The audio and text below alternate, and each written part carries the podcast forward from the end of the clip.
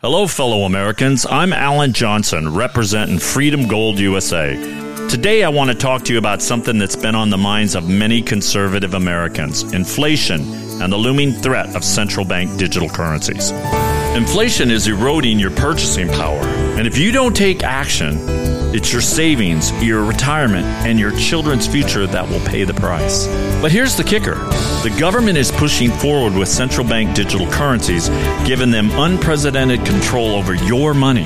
They can track every cent that you spend and potentially limit your financial freedom. At Freedom Gold USA, we believe in preserving your financial independence. So don't wait any longer. Protect your wealth with physical gold. Visit our website at freedomgoldusa.com or call us today at 1 888 411 1845. And together, we'll safeguard the American dream. I'm Clyde Lewis, and you're about to listen to a sample of today's Ground Zero show. If you'd like to hear the podcast in its entirety, sign up at aftermath.media. I'm Clyde Lewis, and this is Ground Zero.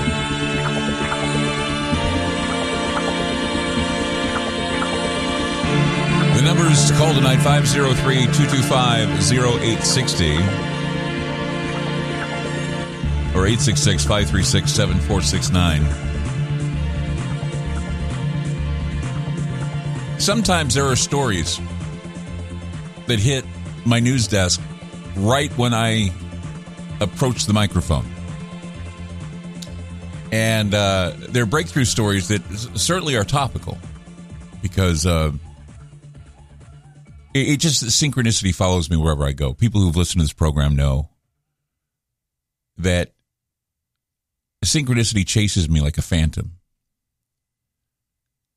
And I always feel like I'm in control of it, but something always seems to surprise me.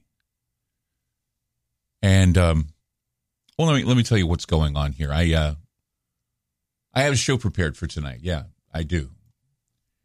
But a story just landed in my box, my inbox, and I and I, I I'm I'm without words because it just seems to me that something is afoot. And I've always said it's hard to get ahead when something is afoot. Here's a story. I want to read it to you. This is verbatim. According to several sources, U.S. based Slingshot Aerospace officials were panicking after it spotted Russia moving one of its Luch satellites to within 60 kilometers of one of the satellites put into orbit by an unnamed Western nation. The company tracks satellites in space using AI, and they spotted the Luch 5X satellite coming dangerously close.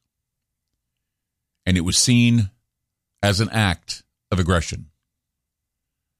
General John Raymond, who is the United States Space Force Chief of Space Operations, said this quote, he said, This test is further proof of Russia's hypocritical advocacy of outer space arms control proposals designed to restrict the capabilities of the United States while clearly having no intention of halting their counter space weapons programs. Now, according to Slingshot's calculations, the satellite was performing a parking maneuver and seems to set to stay where it is now, and it, it remains and moves and remains and removes. The spokesman said that Slingshot's object profiling algorithms identified multiple parking maneuvers. Quoting again The Slingshot Global Sensor Network has verified its location, and we are continuing to track this developing situation. This could easily put us on a space war footing. And it's odd that they say that the movement, movements of the satellite in space are aggressive. I mean, there may be a detection of something that is curious, maybe a threat to their national security. I know they're again doing drills in Russia. They're doing nuclear drills again. They're, they're doing their testing like we had our tests back on October 2nd or October 4th, around that time, you know, around the time of the war in Israel. Meanwhile, FBI agents visited a New Jersey lab where scientists are reverse engineering an alleged alien spacecraft, literally building a flying saucer.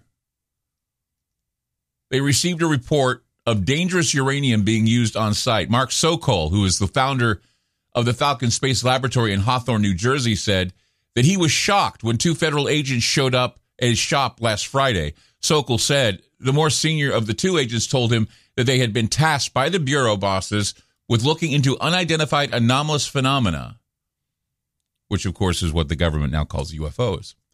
Sokol told CNN that his goal is to figure out the technology behind recovered objects, which some people believe to be extraterrestrial craft. Things are moving forward in disclosure, I take it. I mean, we all know the story. It's a story we know all too well. I mean, it's been around for more than 70 years, and yet there are some scientists who will say that what is out there in space has visited us for thousands of years. From Ezekiel's wheel to the Star of Bethlehem, there have been theories spread in the latter 20th century that powers far greater than our own have been sending us messages from space. But in 1947, there was a crash of some unknown object in the deserts of St. Augustine. It was reported at Roswell Base that this crash had beings piloting the ship that came into possession of the Army. It's being said that the world, this world we're in, is being watched closely by intelligence greater than man's and yet as mortal as his own.